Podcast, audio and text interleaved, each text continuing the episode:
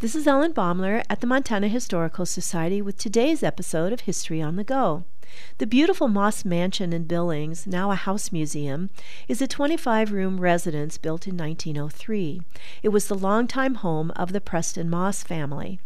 New York architect R.J. Hardenbergh, whose work includes New York City's Waldorf Astoria, designed the elegant mansion mahogany and walnut woodwork, an onyx fireplace, rose silk and gold leaf wall coverings, and stained glass windows are among the luxurious details.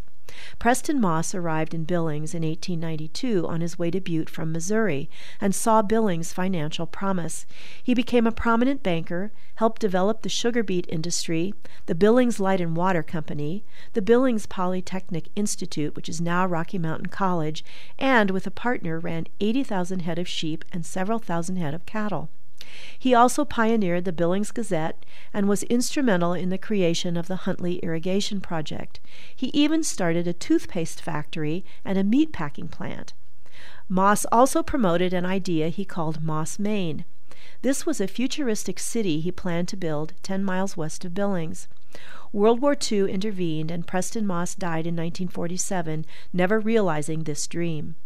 Melville, the Mosses' middle daughter, was seven when her family moved into the mansion. She was a talented musician and played the harp, piano, and bass from a very early age.